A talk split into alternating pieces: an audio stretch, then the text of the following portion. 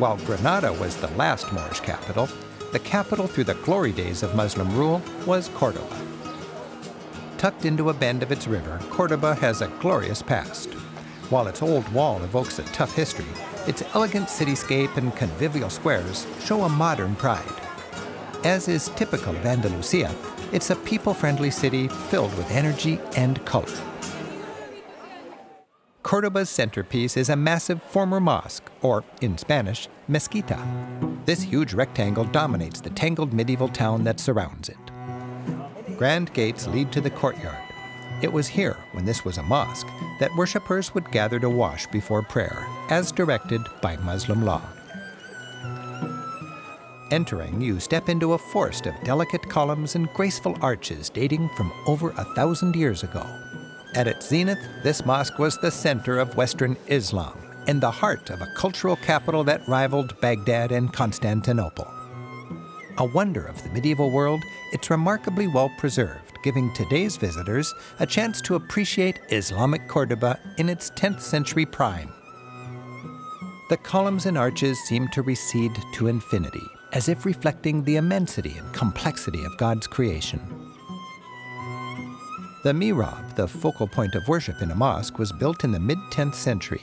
It's richly mosaicked with 3,000 pounds of tiny multicolored glass and enamel cubes. A painting in the adjacent treasury takes us back to 1236 when Christians conquered the city and everything changed.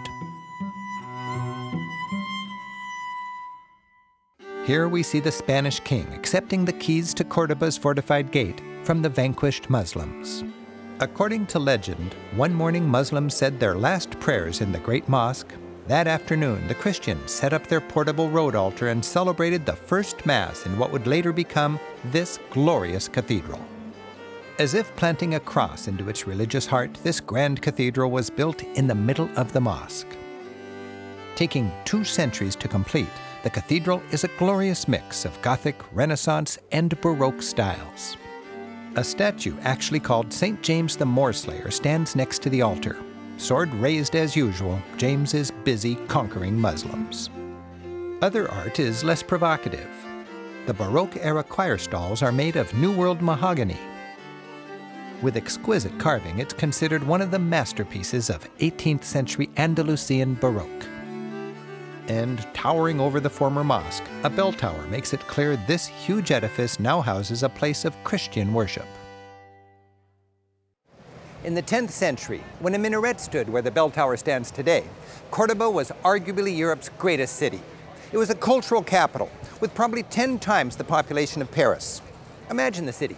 It had paved streets, lit at night by oil lamps, piped in running water, hundreds of mosques, palaces, and public baths.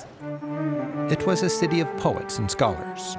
While things changed later, the golden age of Al Andalus, as this society was called, was marked by a remarkable spirit of tolerance and cooperation among all religions.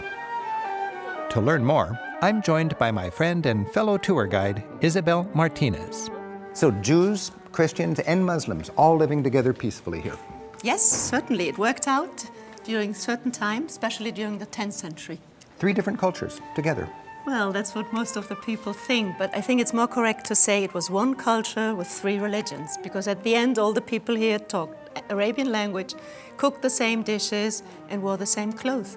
Okay, one culture, three religions. Exactly. Al Andalus.